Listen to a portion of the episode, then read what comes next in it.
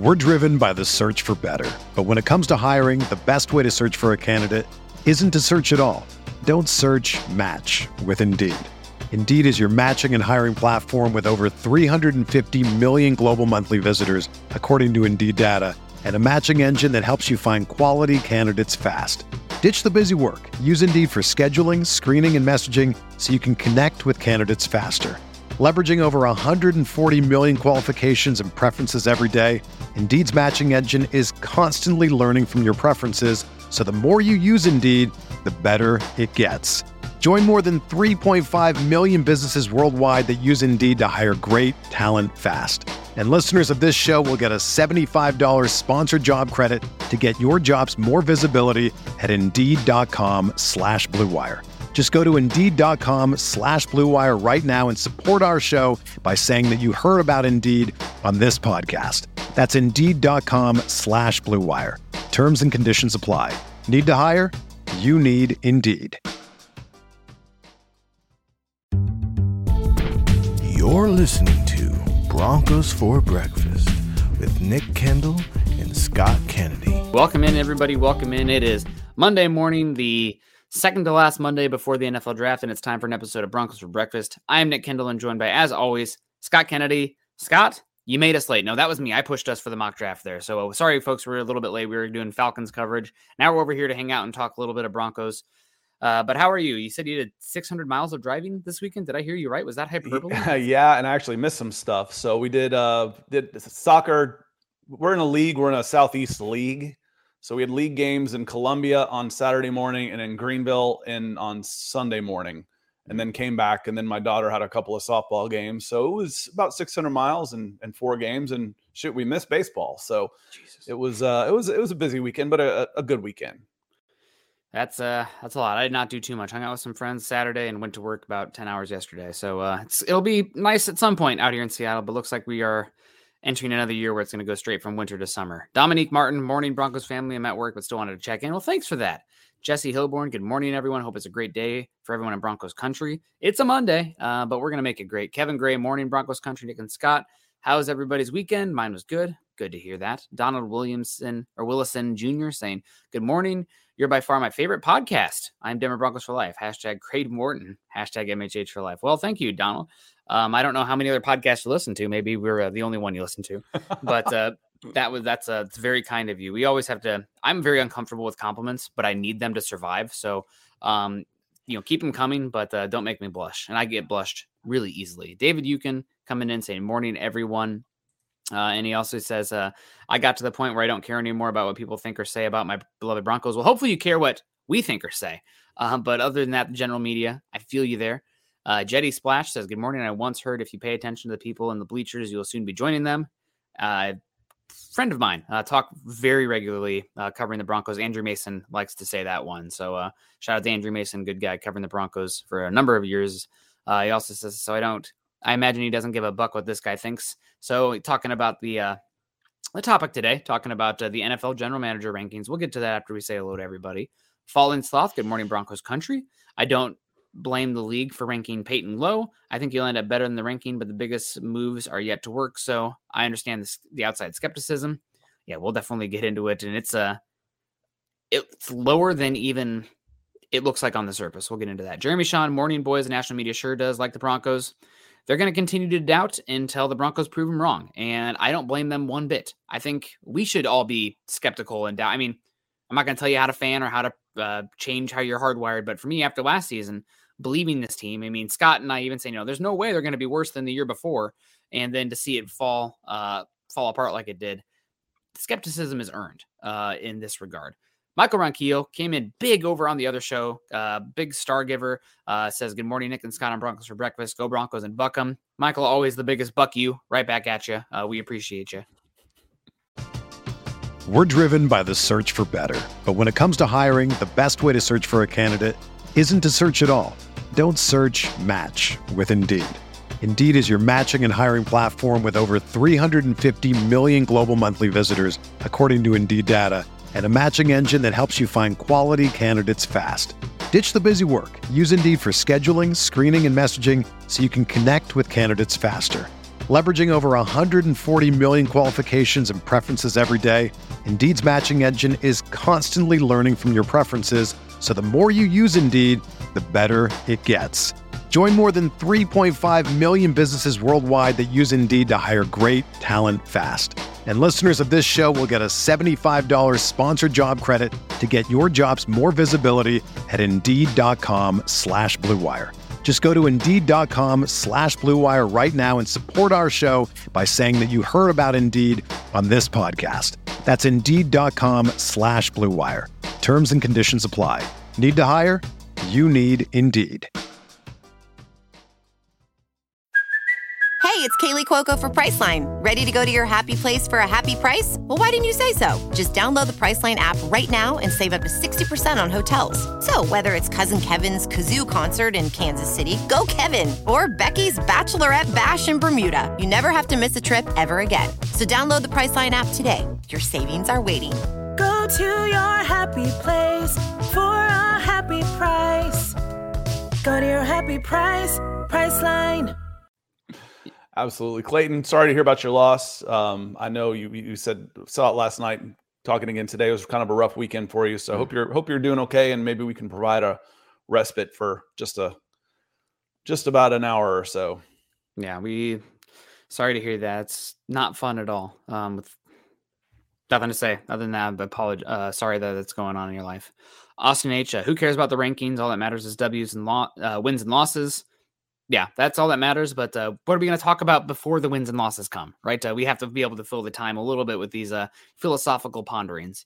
Mark Rich coming in saying, "Morning, Nick Scott and Broncos country. Good to see. You. I got our guy Mark Schrader, also one of the superstars of the show. I always appreciate Mark. Uh, very generous and just nice guy. We love Mark coming in. Hope you had a good weekend, Mark. Our guy Swink McLeod, morning, all good to see you. Dave Glassman also likes to come in and drop a few stars now and then. Uh, says with with the hearts there. Good to see you. Jeremy already threatening me, saying you better give us a mock. It's mock draft Monday. We'll get into one. Michaela Israel, good morning. Good morning to you, Michaela. Always good to see Michaela. Brad D in the house. Great to see you. Robbie Red saying pouring rain out here in Fort Myers, Florida. Did you see the rain that they had in Fort Lauderdale? I mean, you're down there, but that I was did. like they said a thousand year rain event or something. I uh, I've been in rain that was almost like that, where you know it just starts the the, uh, the road will turn into a river and it'll just start washing straight down, and you're just like, well, huh, here it comes. I've I've been in stuff and I was I was uh, I took a crew down. There were like four of us. We went to four different football games on Thursday night and Friday night. So we got a lot of the Dade Broward area between between us because you could each get three games, three four games, four people. We'd come back with 16 games on tape. This was days before like digital video. Mm-hmm. you had to go get your own and I'm trying to pick guys up from these different. This is before GPS and everything. You're trying to pick guys up, and it's pouring down rain like this. It was absolutely unbelievable. So yes, I'm familiar. Um, maybe not quite to that extent, but I've been out in that stuff, and it's it's tough. Gators yeah. come flying by. I'm just kidding, but you know, it's I have. It's crazy. It is crazy. I worked at a boathouse uh, the summer after college, just uh, needed a job between grad school and whatnot, and I got stuck in a flash flood uh, near the Mississippi River, and the water rose about three feet in 30 seconds. Um, I thought I thought I was going to meet my maker on that one. Honest to God, it was unbelievable. Um, but yeah, very scary, especially next to the Mississippi. I'm like, oh my God, if this goes anymore, I'm going to get washed away. Uh, but uh, I'm still here. I think at least this, in, unless this is heaven, and uh, in which case God is cruel because the Broncos have not been very good for this to be heaven. Michael Ronquillo, good morning. Not to be sacrilegious, just making a joke. I apologize. Uh, Michael Ronquillo, oh, you already got Michael. Good to see you, Michael. DJ Capo says good morning. Uh, Greg Smith in the house. Good to see you. Good morning, Broncos for breakfast. Always appreciate you. Uh, Greg coming in. Rob Bucksbaum saying good morning, Nick and Scott. Mock draft today, 100% without a doubt. Clayton Huron said snowing in Wisconsin and a few places got 15 inches.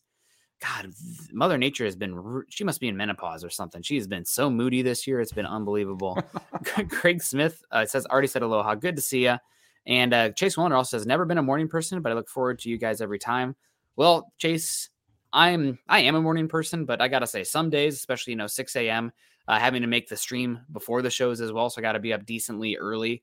Some days I'm a little bit uh, groggy at first, but this is where we can give a little shout out to uh, Patrick out there, Lion Coffee Company. I'm already about 40 ounces in today, so you can probably tell my the speed of my uh,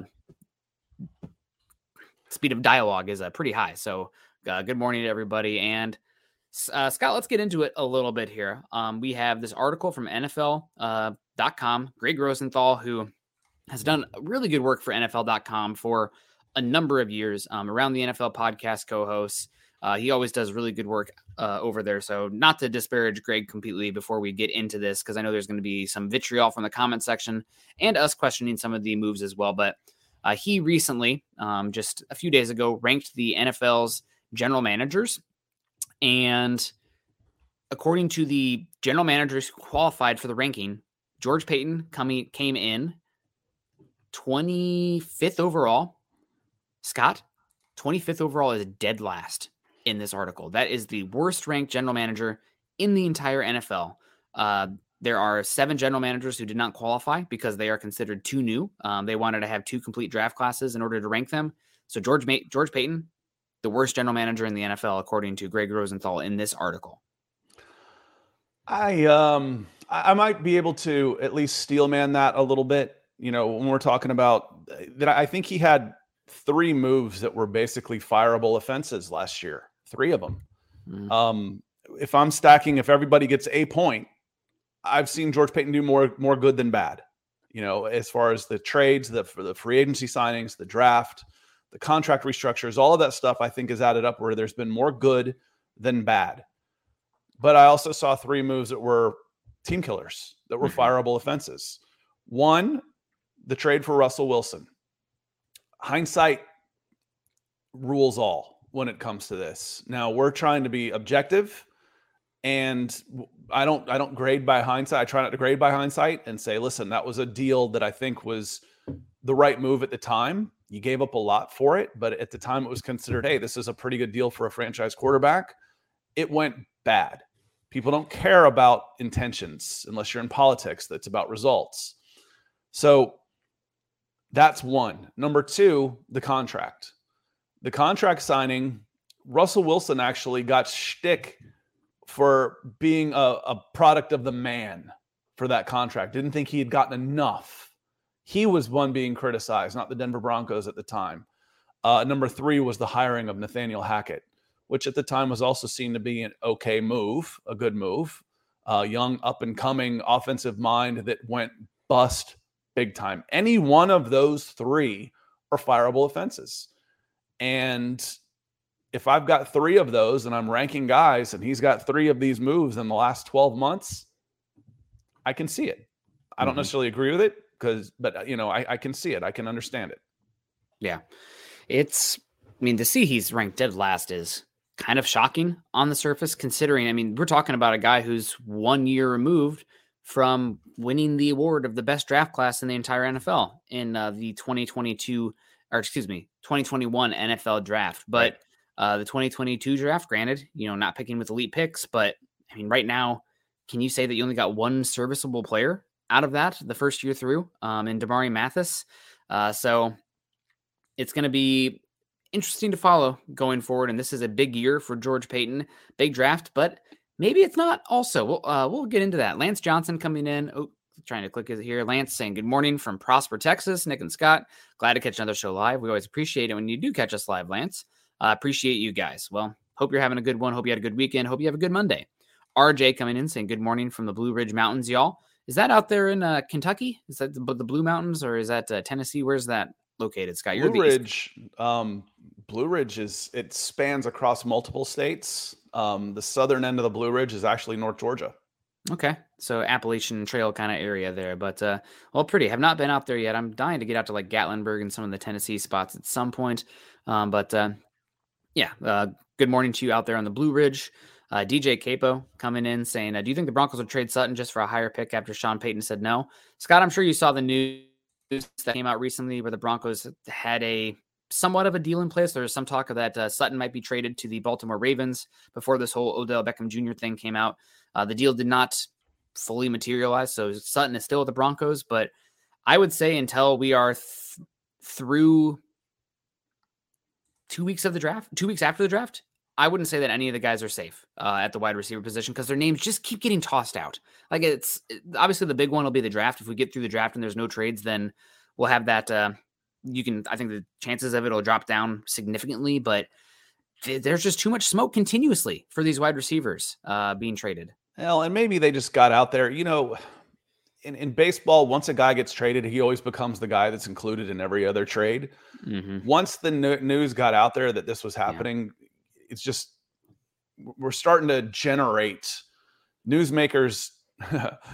the media is becoming the news makers instead of the news mm. reporters and they're trying to generate interest in what's going on so they're trying to put two and two together what could happen these are possibilities that's part of it um, i've said from the very get-go that the compensation being bantered around just doesn't make sense from a football perspective it's got to be a culture perspective it just Courtland Sutton for a third round pick while you're eating a huge dead cap hit this year makes zero football sense. Zero. So there's more to it than that, Nick. You know, and, and, there was a question yesterday. You know, why would you trade a proven player like Sutton to get an unproven draft pick, especially a mid-round pick, third or later? And, I'll I'll add on to that. You know, normally you would try and do that because it wouldn't just be a third round pick; it'd also be X amount of dollars in salary cap savings. I could get three good players back for that, but not in this case. You know, I could get maybe some relief next year, but if you're moving Sutton, it's almost like you've already planned the reset for next year. You're tipping your hand on what you're doing for 2024, which is hitting the nuke button and starting all over. I do think it has also as much to do with trying to build this team a certain way and trying to get a pick in a certain range to get a specific type of player or a specific player. We've talked about it a few times on here. The running back position on this team is a big question mark going forward. If you are able to get, you know, a mid second round pick, are you in the Jahmyr Gibbs conversation? Mm-hmm. How would that change the complete dynamic of your offense? Center also, it seems like the top two, top three are going to go in the top 60 picks, and you're sitting there at 67, 68. Maybe if you are able to trade some of that perceived surplus at wide receiver, it's not that you don't value Sutton, but you're looking to build the team in a different sort of structure um, up top there. So I don't think it's totally about getting. I mean, Sutton also, by all accounts, great dude, hardworking, extremely well spoken, intelligent, somebody that you'd love to have. Granted, he's been in a losing culture now for what five, six years, uh, but I don't think it's as much, you know, trying to just get rid of Sutton, get rid of Sutton to get rid of him. I think it's what pieces do we have where we can survive without them while still getting the assets that can help us build the team the way we want to. And I think wide yeah, receivers the position. You still need to be able to move the ball downfield though. You know, yeah. and, and and getting rid of Sutton or Jeudy, and especially like I said, for a third round pick this year, next year I'm okay. I'm, it makes more sense for me next year because of the salary cap savings. But from a football point of view, again, it doesn't make a whole lot of sense to me from just what the player's capable of on the field, what the compensation is, and what you would get in return does not seem equitable. So I'm just I'm convinced there's more going on there than just hey, we'd like to get a third round pick and no money back from Sutton. No, I, I don't get it. That that doesn't that does not compute for me.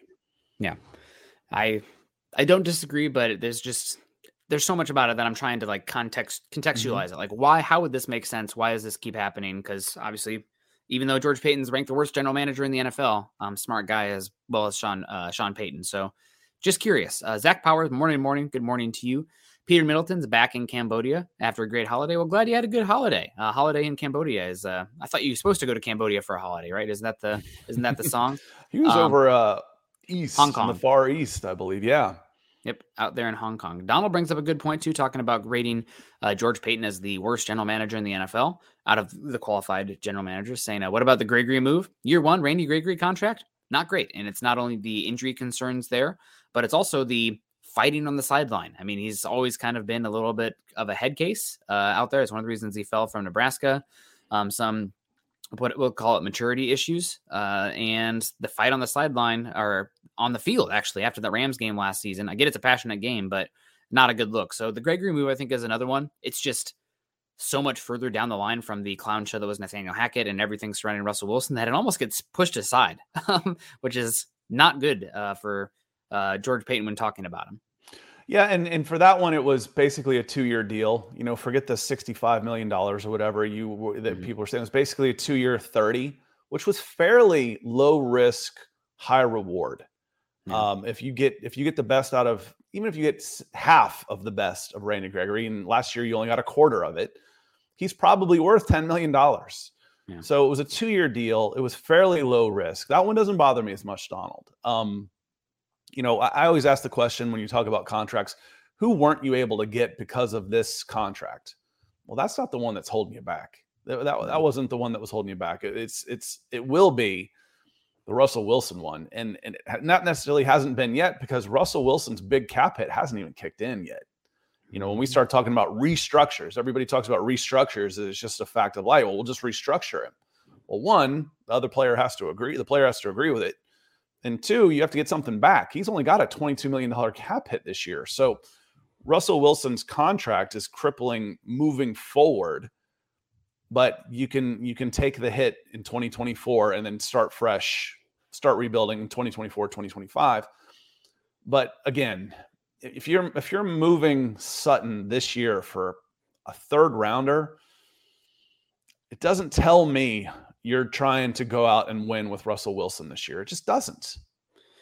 With threats to our nation waiting around every corner, adaptability is more important than ever. When conditions change without notice, quick strategic thinking is crucial. And with obstacles consistently impending, determination is essential in overcoming them. It's this willingness, decisiveness, and resilience that sets Marines apart. With our fighting spirit, we don't just fight battles, we win them. Marines are the constant our nation counts on to fight the unknown. And through adaptable problem solving, we do just that. Learn more at marines.com. Mother's Day is around the corner. Find the perfect gift for the mom in your life with a stunning piece of jewelry from Blue Nile. From timeless pearls to dazzling gemstones, Blue Nile has something she'll adore. Need it fast? Most items can ship overnight. Plus, enjoy guaranteed free shipping and returns. Don't miss our special Mother's Day deals. Save big on the season's most beautiful trends. For a limited time, get up to 50% off by going to Bluenile.com. That's Bluenile.com. I don't. I I typically agree with you on a lot of takes, Scott. I do think though that the the way they structure the team, um, and where the target distribution is, and just where the contracts are set up right now. Now, are you getting great value for that considering the dead cap hit and everything? No, absolutely not. Would you be better if you want to move on from Sutton to have him play a good year in Denver and then ship him off potentially next year, where his value might be higher and the contract is much more movable? Yes, uh, but I do think there is something to how where they're leaning into the offense this season and the number of wide receivers you have, maybe resetting the contract, bringing in a third or fifth rounder there, and then leaning more into the tight ends and running backs in terms of the distribution of the targets and the personnel on the field.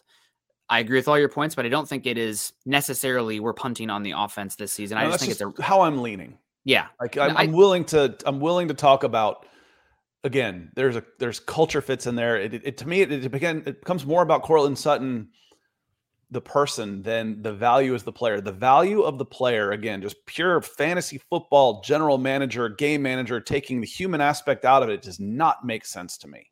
Yeah. So there's more, and obviously there's more to it than that. There is. Yeah. There's more to it than that. We're not we're playing Madden. We're dealing with people. Mhm. And I just I'm firmly believe there's more to it than just uh, we we think we're better off with a third round pick. Yeah. You know, and, and again, you're getting you're getting out from under the contract for 2024, not for 2020. It, it helps it make it easier to move on from Russell Wilson because we just cleared 15 million dollars of Courtland Sutton's money for 2024. That's what it's saying to me. Yeah. That's interesting too, because the 2024, you're you know taking a little bit of medicine now uh, to make it the path easier in 2024. So that's a good point. Kayleon Green says, "Yo, yo, back to you, Kayleon. Hope you're doing well." Ernie May is in the house saying, "Hello, Nick and Scott in Broncos country. Hope you're doing well." Donald with an interesting point here says, "Could you package uh, Sutton in a third and move up into the second? I think so. I don't think you'd move up very far in the second with uh, Sutton and let's say pick 60, 68, but you could probably get to you know pick 55 uh, out there with that. Is that worth it?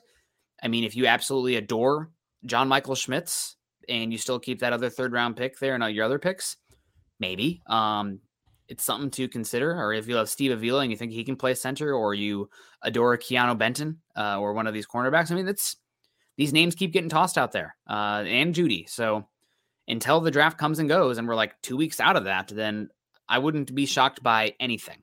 Uh, and then Brad D says uh, you'll be lucky to get a fourth or fifth for Sutton this year. That seems to be the case, uh, but maybe Sutton is that fourth and you package an early third and a fourth. You can probably move up 10, 15 spots um, from 67 to. Is that because of his contract? I mean, you get it. You get a second rounder for Chase Claypool. Is it because he's cost controlled? I think part of it is the contract and cost control. The other part with uh, Sutton's value being lower is he did have that significant injury, and he has not Which been the same. Two years removed from and 1,700 yards receiving away from. Yes, but it still adds risk about the next one he has and the ability to come off of it. I mean, we're talking about it right now um, with uh, not. We've been talking about it, but like Tyjae Spears is years removed from that uh, ACL injury, and from what I've heard, he's been flagged by a lot of teams, and he might fall in the draft. And he's years removed from it, but the medicals have been like, wow, he is. If he has another one, it's done. Um, that kind of thing. So it, obviously, teams would have to get their medical team to look at these guys and whatnot before any trade could pass. Uh, also, the other thing is like you have DeAndre Hopkins out there and he's looking to get traded. And according to DeAndre Hopkins on Twitter, his own source says he's not looking for a new contract or a pay raise. He just wants out of Arizona. Arizona's going to be so freaking bad next year. Um, but if Hopkins isn't finding value out there, I mean, I just maybe Sutton isn't either. It's shocking considering that there are like no good X receivers in the upcoming draft, and like at all, um, especially in the top. And these guys aren't getting uh, at least value out there on the market. But uh, we'll see. Maybe when the draft starts to go and you see guys like Cedric Tillman and Mingo go in like the top 50 and teams are like, oh my God, we thought we were going to be able to get them, you know, mid third. Maybe the con- uh, conversation changes. Uh, but I can't for the life of me remember who took the Cardinals job. um, it's uh, Gannon out there with uh, Jonathan Gannon, the Eagles former defensive coordinator. Defensive coordinator. Okay. Yep. Yeah, that was. It's going to be tough. I mean, it's going to be tough for one year, and then you're going to have Caleb Williams probably. Uh, but uh, although we said that about Houston a year ago too, and now they're picking number two. But uh, man, Caleb Williams, Drake Maye are pretty damn impressive. Uh, so let's get into this uh, conversation a little bit more because I don't want to put words in Gregg Rosenthal's mouth. Um, he does rank um, George Paton 25th overall, and what does he have to say? A year ago at this time, I wrote, It's easy to imagine Paton debuting on the rankings portion of this piece fairly high up a year from now because Paton wouldn't have qualified yet. Uh, then he says, Then we watched Russell Wilson play in the Denver Broncos under Paton's handpicked coach, Nathaniel Hackett. And suddenly that draft haul the Broncos gave up for Wilson looks like an absolute killer. Paton's second draft also got off to a slow start after a great 2021 haul. But this ranking is about Wilson, the Wilson trade and the Hackett hire. Sean Payton is essentially in charge now. So Another day is here, and you're ready for it. What to wear? Check. Breakfast, lunch, and dinner? Check. Planning for what's next and how to save for it? That's where Bank of America can help. For your financial to-dos, Bank of America has experts ready to help get you closer to your goals. Get started at one of our local financial centers or 24-7 in our mobile banking app. Find a location near you at bankofamerica.com slash talk to us. What would you like the power to do? Mobile banking requires downloading the app and is only available for select devices. Message and data rates may apply. Bank of America and a member FDIC. the question, obviously, we talked about Sean Payton being in charge now. How much can George Paton even rectify this going forward? And how much credit can he even possibly get going forward? I mean, the Broncos spent a lot of money and really kind of changed the perspective and how they're attacking the offense going forward with a lot of these contract signings. George Paton's not getting hardly any credit for that. It's all Sean Payton, Sean Payton, Sean Payton. Unless it goes unless it goes bad, then you'll you'll put it on the guy that's on the way out. Yeah. And you'll get credit. And that's that's part of the job. And you are well compensated for that being a possibility. You know, he's he's making a ton of money. and he'll have a be and he'll be able to get a job behind the scenes. Um sorry, I'm getting text messages about the draft coming in. Uh he'll he'll be he's well compensated in order to have to put up with that. But no, his it would kind of be up to it would kind of be up to Sean Payton to deflect credit. Now George Paton's done a great job on this, and, and I think I think he would he would share the wealth, so to speak, if things get turned around. Yeah, I agree with you 100% on that. I am curious though. Aki Dragon has a good point here, and that's something I was kind of hinting at in some of the comments as well uh, for the Broncos, saying I wouldn't be surprised if Paton is let go after the draft. I mean, we talked about this before, and everything has seemed, you know, Yeah, kind of let's, let's roll it back to January. You asked me, Yeah. is Paton here next year? And you said, No. Yeah. I said no. Um, I said that that George Paton would not be a member of the Denver Broncos come August first. Um, right now, I think yes. I think that they seem to be getting along well enough, and they're you know, just reading some body language and stuff. But you know, they're professionals and they're being professional. Sean Payton and George Paton, but there's going to be some hurt feelings behind the scenes. There's going to be a little professional again talking about the you know I made these moves and or I don't get the chance to make these moves and the credit and the blame where you don't feel appreciated.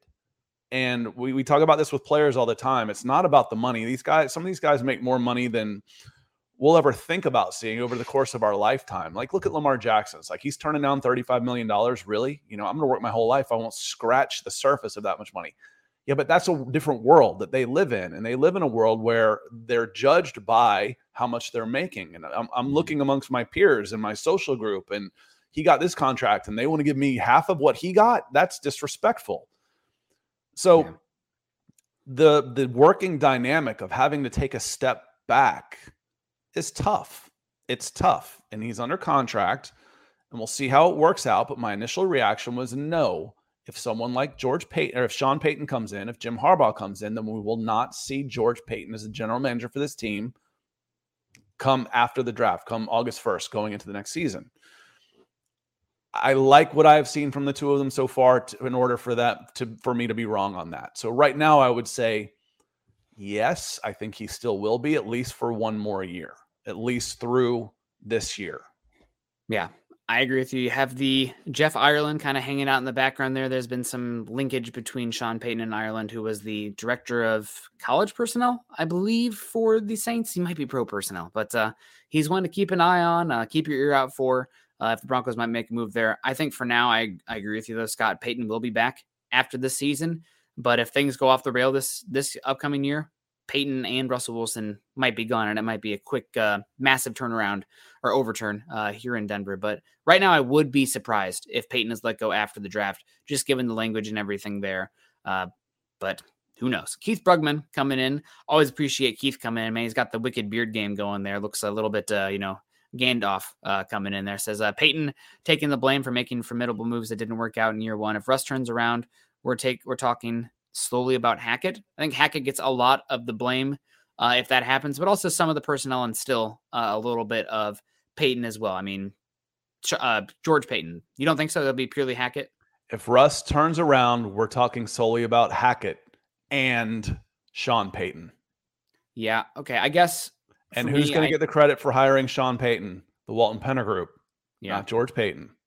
So George Paton is in a tough spot when it comes to the intangible benefits of your job, credit, blame, ego, all that type of stuff. He's in a tough spot right now. I guess for me, I it's impossible, and I hate to say this, but it's impossible for me to see Russ turn it around to the extent that he is the, you know, all pro conversation Hall of Fame path guy based on what we saw last year and his trends of play and where he's at. But but if I, he does, we know does, who's going to get credit. It's going to be Sean It's going to be the other Payton. It's going to be Sean Payton. It's not going to be George for bringing in Sean and making these moves. It will be Sean Payton. Yeah. And probably Sean right Payton. probably rightfully so uh, in that one too. But uh, yeah, we'll be talking a lot about blaming Hackett. Paton's Paton Paton will probably be pretty safe then, and the contract will be interesting to follow. I mean, it'll be really curious also to see if Sean Payton's language and the way he talks about Russell Wilson changes as well. Uh, but because uh, right now he seems like he wants to keep as separated as possible, you know, arm length away from being a tied uh, attached to Russell Wilson.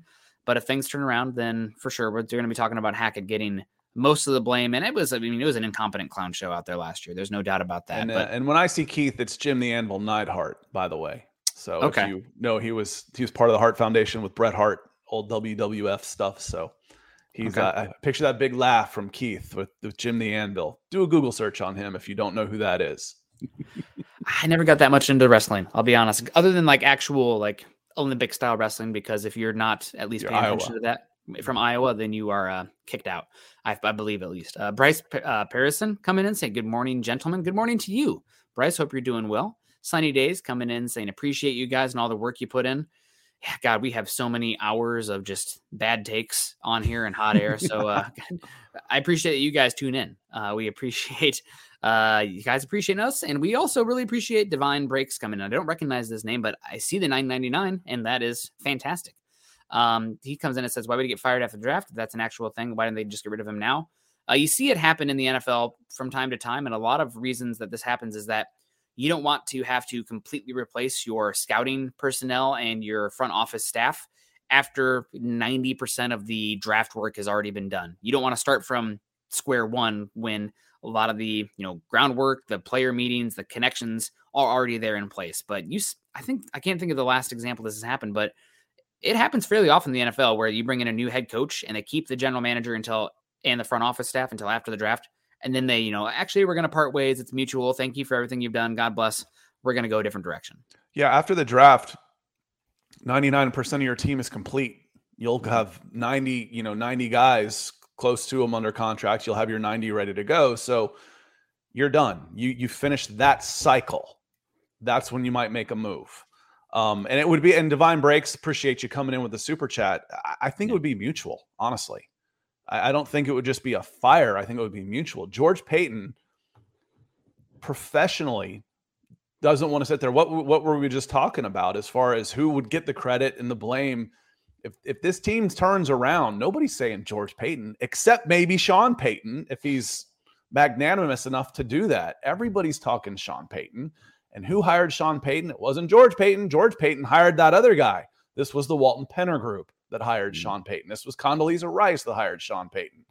This wasn't George Paton. George Paton's just somebody we enjoy working with and and that's that's going to be that can be tough uh, a tough environment to go to work in every day where you don't feel appreciated so i i think it would be mutual db and not just not just a firing he'd walk into another job as soon as he would want he'd get a nice payout on his contract and then he would walk into another job as soon as he was ready yeah i mean he'd he'd be okay he'd land on his feet he has a lot of connections in the league he's really highly thought of in terms of the scouting and the draft side of things. Maybe the pro personnel and some of the coaching hire stuff obviously has some question marks after uh, the Nathaniel Hackett cycle. Small sample size, but man, it went as much of a wet fart as you could possibly go. Um, unfortunately, you got to check your pants after that one. But, uh, but, at least you feel better. It wasn't even that good. Yeah, God, it was. Yeah, it felt good for a second, uh, and then you know not not so much after that. But divine break. Sorry, we're getting right into the toilet humor here. Uh, so, Scott, your final thoughts here before we uh, kick it on over to a uh, mock draft Monday. George Paton being ranked dead last, 25 overall. Uh, it's not great, obviously, without a doubt. Those moves were all fireable offenses, and the Broncos, if they'd have fired him, we would totally would have understood why. Uh, but they did keep him around. But you know, behind Nick Caserio of Houston, who's I mean been pretty poor there, although they did get out of the Deshaun Watson stuff. Scott Fitterer, Carolina Panthers. Ron Rivera, uh, Mart, Martin Mayhew. Uh, I mean, it's Trent Baalke for Jags, Andrew Berry for Cleveland, trade that huge contract, guaranteed contract for uh, Deshaun Watson, and he played while bumbling around with Baker Mayfield and how that was handled. Yeah, yeah this is uh, 25 out of 25 is unbelievable, um, honestly. And looking at the names, I, I get it. I can't put him dead last. I think he'd probably be somewhere middle of the pack. But those moves last season we talked about, those were job killers franchise killers kind of moves. Yeah, and, and there were th- and there were three of them. So yeah. I, I, get it. It's it's hard for me. And the point you made exact uh, right after I said that was, you know, he's one year removed away from being named the best draft class in NFL football. That's a roller coaster ride, y'all. That's not slow and steady. You know, it gets the job, wins the race. That's a mm-hmm. roller coaster, and, and unfortunately, you haven't had the roller coaster win cycle to go with it. Um, I think I think, and I, when I first started doing this, I came into this to this organization kind of with George Paton, and one of my first initial surprises was that Vic Fangio was still employed. When George Paton came in, and you had this coach who's coming off two years, and you're bringing a new general manager, and you've got a two-year losing coach. General managers want to bring in their own guys. So if mm-hmm. there was any inexperience that has really come back to bit, is what you had just said, Nick which was on the hiring firing process, which comes with experience and what you learn. I think if he had to do it over again, he would have been a hell of a lot more ruthless in his first year, and he would have said, "Listen, thanks, Vic, appreciate what you did, but we're we're going to start from scratch." Um, because you set your team back a year, and then you set it back a couple more years by not making a move earlier. I agree with you. I do want to say also though that I know when George Paton was hired that he hung out a lot with Vic Fangio, and Vic Fangio had his fingerprints all over uh, that 2021 draft class as well from the scouting perspective. So, do you have that good draft class if it's you know somebody else in there instead of Vic Fangio? I mean, the only draft class that was good with him was the Vic Fangio. Granted, sample size one of two. Um, but uh, it's just interesting. I mean, it's it's hard to you can't you can't remove all those variables. Everything is so interconnected here that we wouldn't know what it would look like if you maybe had Vic, and also if you had kept Vic another year, maybe he looks at Russell Wilson and be like, that guy can't play in a match quarters NFL. His skills are diminishing, and without the elite run game, it's not going to work. Other than Nathaniel Hackett, it's like, oh my God, Sierra's coming to Denver. Two thumbs up. Um, so uh, that's uh, it's uh, we'll never know. Um, yeah, but, but last there again, there's been a lot of good things that have been done from from the the the, the draft and the salary cap management alone keeps Mm-hmm. him away from again, except for that big one that I've just talked about, except for the Russell Wilson one. You know, oh yeah, you could draft a running back top five if you ignore positional value. You you can't. You can't ignore positional value. But talking about you know the the the extensions for Sutton and and Tim Patrick, we're getting out ahead of the market because the the, the wide receiver market went berserk right after they had those extensions in midseason. You know, that's when when um, Christian Kirk gets 20 million a year to go to Jacksonville, and then it started going, you know, bonkers. Um, you bring in, you know, your, your free agent signings of, for the most part, were I don't, I don't know if I even want to say that. The more I talk about this, you know, I start thinking about is all you signed were offensive linemen that couldn't cut it. You know, the the the defensive guys, the the the uh, K'Waun Williams and DJ Jones were great signings. Um, Alex Singleton was a great signing. But then, you know, Randy Gregory, I get it. That was that was okay. You know, let's see what he can do this year before we write that off as a complete failure. It was a it was a fairly low risk, high reward type of contract for his position and his ability that you went in for two years and 32, 33 million dollars. I'm, I'm, I was okay with that one. But then you look at the the addressing the offensive line has been has been poor. You know, mm-hmm. when you're going Billy Turner and Tom Compton, two guys who don't even see the field, that's poor. You and then they got lucky with Cam Fleming. You got yeah that's so- but again you take a bunch of shots that's you know Yeah. you so you got one of those guys but you still went to went to battle with Lloyd Cushenberry as your center Dalton Risner as your guard who had been poor and you didn't have any answer to to you didn't have an answer for them if they didn't play well you didn't have anything Yeah. Yeah, it's been rough. Um, obviously, you're not picking nine and five overall if it hasn't been a rough two year stretch on the wins and loss perspective. Keith Brugman saying Peter, mine would be running back. i there must be a comment that we're missing here. I don't see a comment from Peter that would have to do with a. Oh, here we go. Um, which position do you guys think will be surprisingly not drafted for the Broncos? I have one that would be surprising here, Scott, and I will say I don't think it'll happen. But what would be surprising? It's the center position. I would say why would- interior offensive line I think they could end up taking a guard uh, still, uh, but I think that this is a very thin and lacking in talent center class that with only five picks, I know it's the position that we're all screaming about, but I can see the Broncos missing on every single center in this upcoming draft class and then going out and signing a Connor McGovern, who I believe is still out there, or uh, maybe trying somebody else that they already have on the roster at center, or going one season uh, with Lloyd Cushenberry out there. But uh, I think center is one that just given the draft class could be one that you bypass. give me Emil Ekiyor Yeah. in the fourth or fifth and call him what you want. He he's he's from Alabama. He played exclusively for the most part, so not exclusively, but uh, I only remember him playing center at the Senior Bowl and was very very good.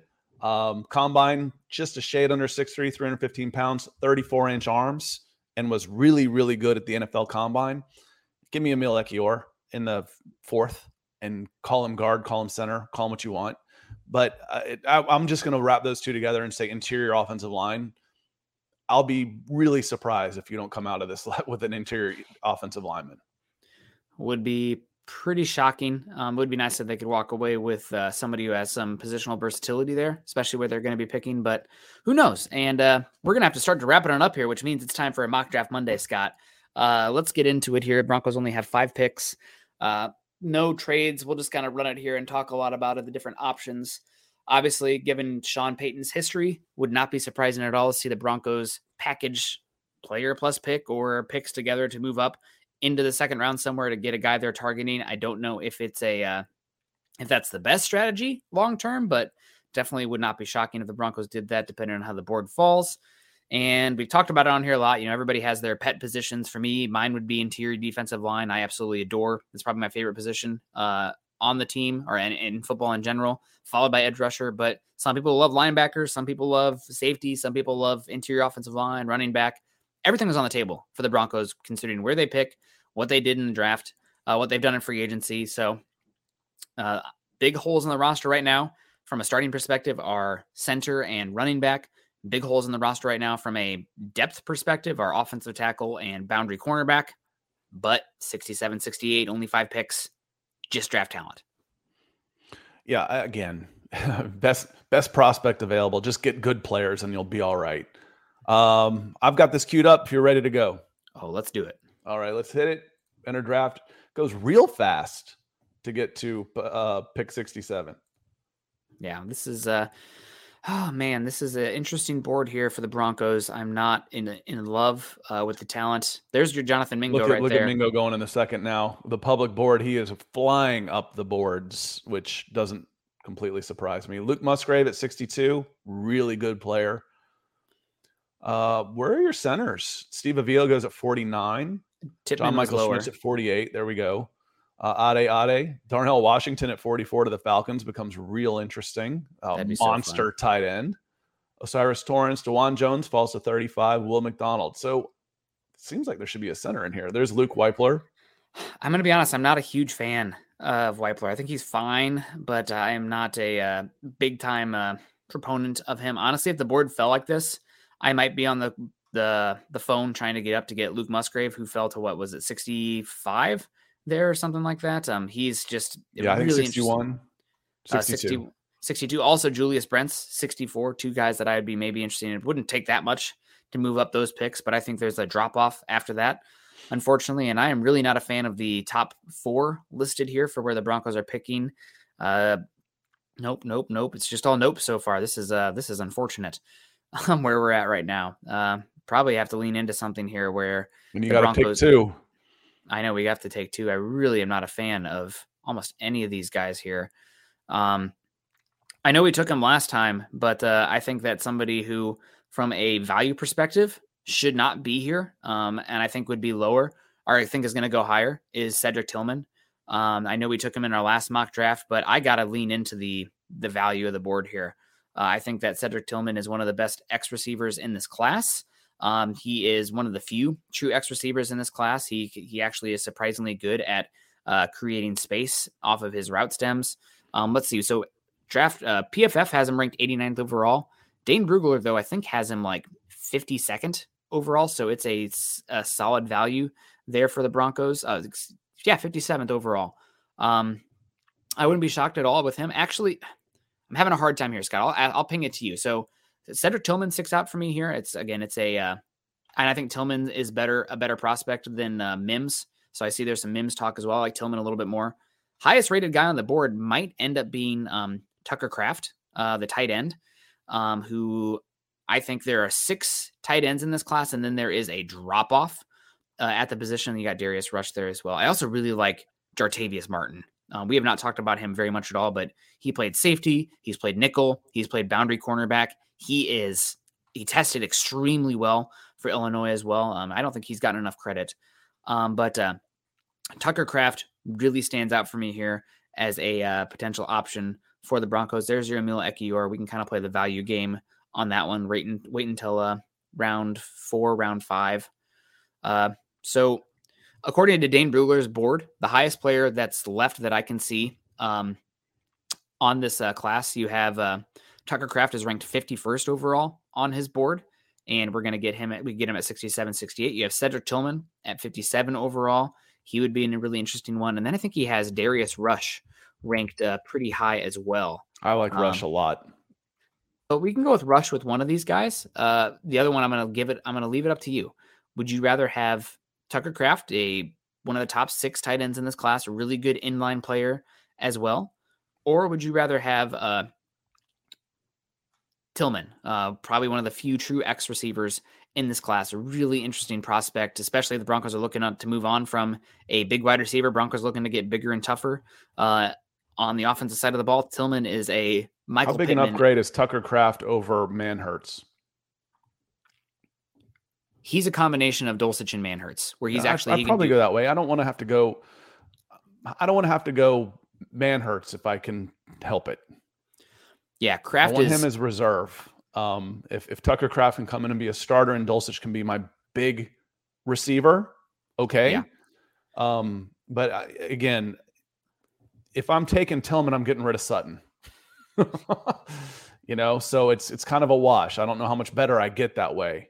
Um, And I think you can find a wide. We might have some wide receiver options in the fourth and fifth that we're pretty interested in as well. So yeah, I think Kraft. There are six tight ends in this class that I think are awesome. Um, and Kraft is one of the last ones. So I'd, I would I'd probably go Darius Rush here.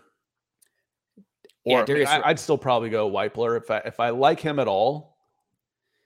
I'd probably take him. I need a center, I'm not a huge Wypler fan, Okay. especially for the scheme. or I'd wait like- until I get Ekiyor and go with Darius Rush.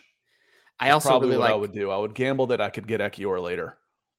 Yeah, I'm I'm with you on this one. Um, I think we go with uh, I think we go with Darius Rush here. Uh, I love Darius, Darius Rush. Love him.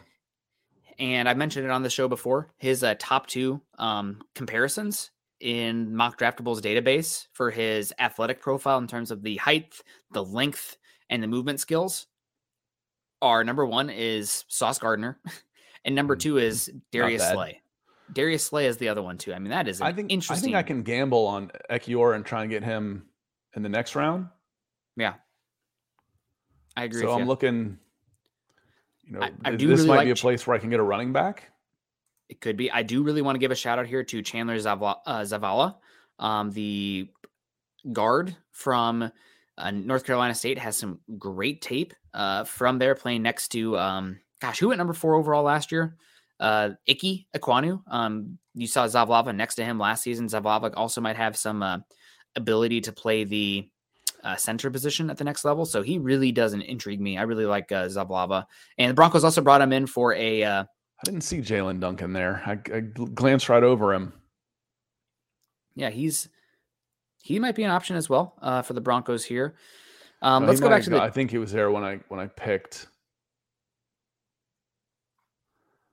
I'm not used to. I, I'm not used to looking for him. Is the problem? Offensive tackle. Yeah, he's he's gone. Okay, we're on the board now. I really love the top two offensive tackles there uh, on that board. Um, Saldiveri is one of my favorite. pl- I've, I've recently watched Nick Saldiveri of Old Dominion, and he really intrigues me. Um, I think he's got five position ability out there, and I think he could be a guard, a center, or a, a back reserve tackle for you year one. So if you're looking for a, we've gone uh, skill position, we've gone defensive backs. Um, I think that getting uh, Saldiveri here might be a great pick. Um, if you're looking for explosive wide receiver, Tyler Scott's probably my option here. Trey Palmer's still there too. Trey, I like Tyler Scott a little bit more than Trey Palmer. Um, but uh, this is one where we haven't talked about him very much. I think he was down at the Senior Bowl, Scott. I mean, He was. I've got some video on him, I think, and if not, I'll have some by the end of the day. well, he's somebody that um, I've uh, listened to Brandon Thorn talk about him. Said that he's like one of his favorite uh, late day two, early day three prospects, and He reminded me a little of um, Avila, where he was just steady. You know, he wasn't Yes. burying guys. He wasn't doing anything. He was just doing his job. He was steady out there. Yeah, he is. All right, real- you got to pick. Let's do Nick Saldiveri. We haven't done one yet like uh, him yet. I want to. We haven't talked about him at all. Um, he's actually got some mass to him, 320 pounds as well. Uh, I think. All he's right, I gonna be a waited. really I can now take him at 139. going back to back trenches. I like it. Um, let's we can uh, get we. Uh, Emil Ekiyor is a good player from Alabama. He's not, he's ridiculously overrated here, underrated here for me. let's do it. I think the we went two guys here. We really the, the Broncos have almost completely redefined their uh their offensive line uh in one offseason. If you are walking away with those guys, I can would use be- my cheat of Yaya Diaby is probably still available. I think he's been climbing a lot. he should be. He's gone Yeah, because he's he rated been ahead of uh, Mingo, him and Mingo have been climbing. Duncan hopefully moves up some too. Yeah, and Brad D says Snornick. I don't know because we redid the offensive line. Um, I don't know what he's talking about there. Don't give me a hard time, Brad. I'm gonna cry. Um, so the guy that I'm gonna pound the table for here, uh, for the Broncos, and it's somebody that we just did. We took for the uh, the Falcons here. I think Bryce Ford Wheaton. Uh, the Broncos brought him in for a visit, I believe. Uh, he's, I think, the top rated RAS athlete um, at wide receiver in this entire mock draft, uh, in the entire draft class this year. Uh, he has a lot of drop issues, but he is massive. He has circus catches on tape, and he's somebody that you really uh, lean into um, and uh, like some value. So we we went against the grain here. This is we've gotten to the point, Scott, where we know how this draft board is set up for uh, PFF, and we're like, okay, we're going to be the discrepancies in how they view guys Right. and how we view guys. Yeah, so they don't like Darius Rush. We do. They don't like Tucker Kraft. We do. Saldiveri is solid. Um, big board rank 128 and 108. If I can get a tackle in that neighborhood, that's pretty good. They think this is really bad value. I disagree, considering what you've got. You can he can play guard, he can play center. Um, Austin says no running back. Uh, didn't quite get the running back we wanted to. We went uh, we went trenches instead. So I could have maybe gone Kenny McIntosh or somebody like that uh, at 139. We're at 50 minutes. Jeremy wants us to go through another one. Let's let's do it and follow the board and see what it would like. Let's see if we can we can max we can max the SAT scores here. Okay, let's just trust. We're gonna trust this over the. Uh, We'll just we'll just go by what the what PFF would think would be an ideal draft for us. all right, let's do it. Let's do another. Jeremy, twist our arm, why don't you? It is mock draft Monday after all. So they think we need DL and corner. So looking at the board, Oh, Musgrave. I'm sorry. God, this is stupid. and we can't do it. We can't do it. I agree. Luke Musgrave's a beast. So now DL and corner. Garrett Williams would be their number one. So we'll go Garrett Williams.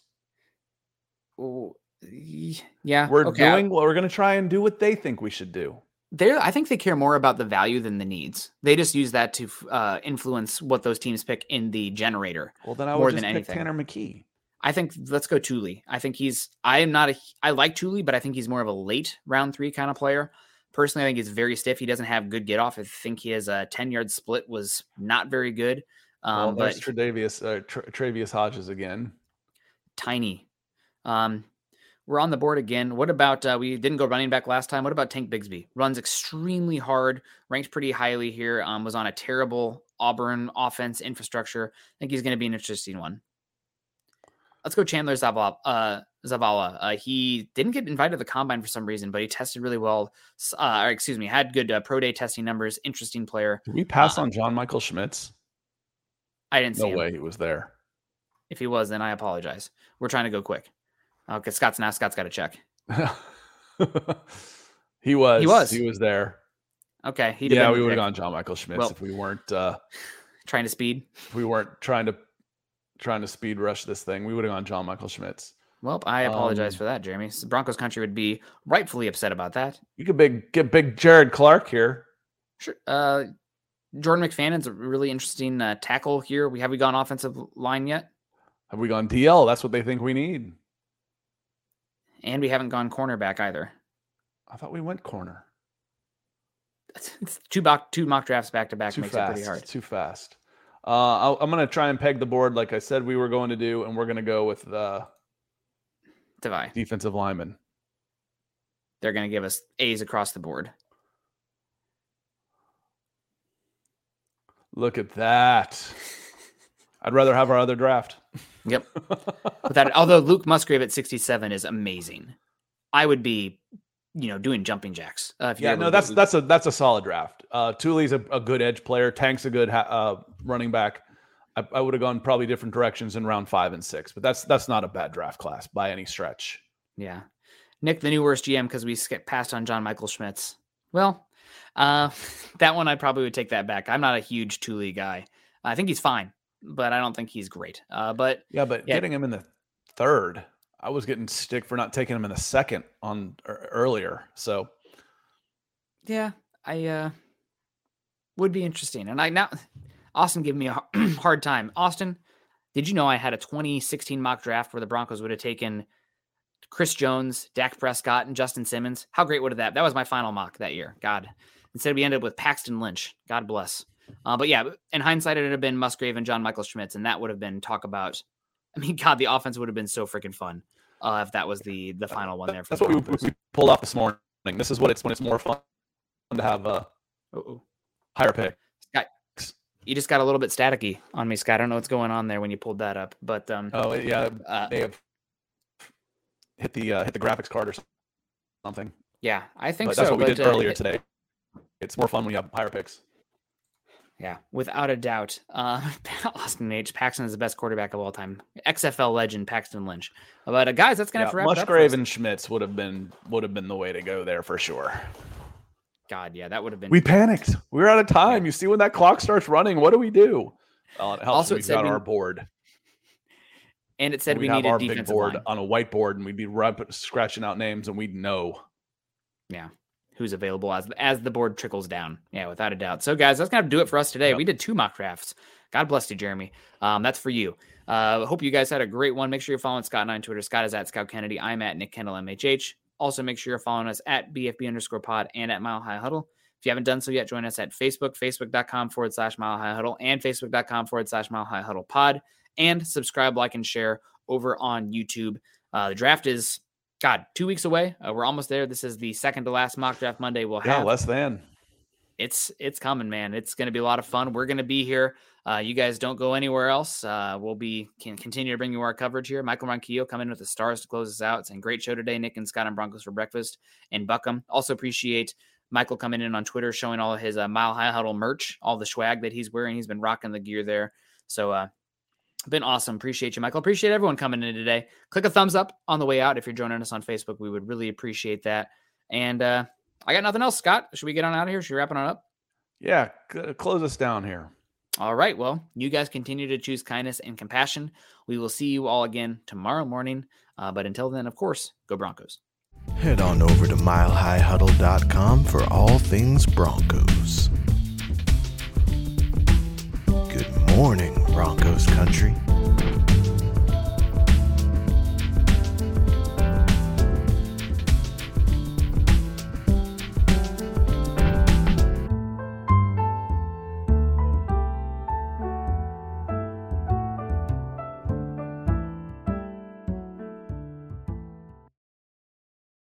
It's happening daily. We're being conned by the institutions we used to trust. The mainstream media is distracting us with meaningless headlines instead of focusing on the harsh realities facing American families. Time is short before something big happens, and that's why so many folks are preparing. They're becoming self reliant by investing in emergency food storage from My Patriot Supply. Go to mypatriotsupply.com and secure four week emergency food kits for each member of your family. Each kit contains tasty breakfasts, lunches, and dinners, averaging over 2,000 calories per day. Save $50 on each four week food kit you purchase, plus get free shipping on Ready Hour four week emergency food kits. You're not ready if it's not Ready Hour foods. At My Patriot Supply, you can also get solar power generators, water filtration units, heirloom seeds, and survival gear. Order by 3 p.m. and your unmarked boxes ship the same day. Shop mypatriotsupply.com today. mypatriotsupply.com.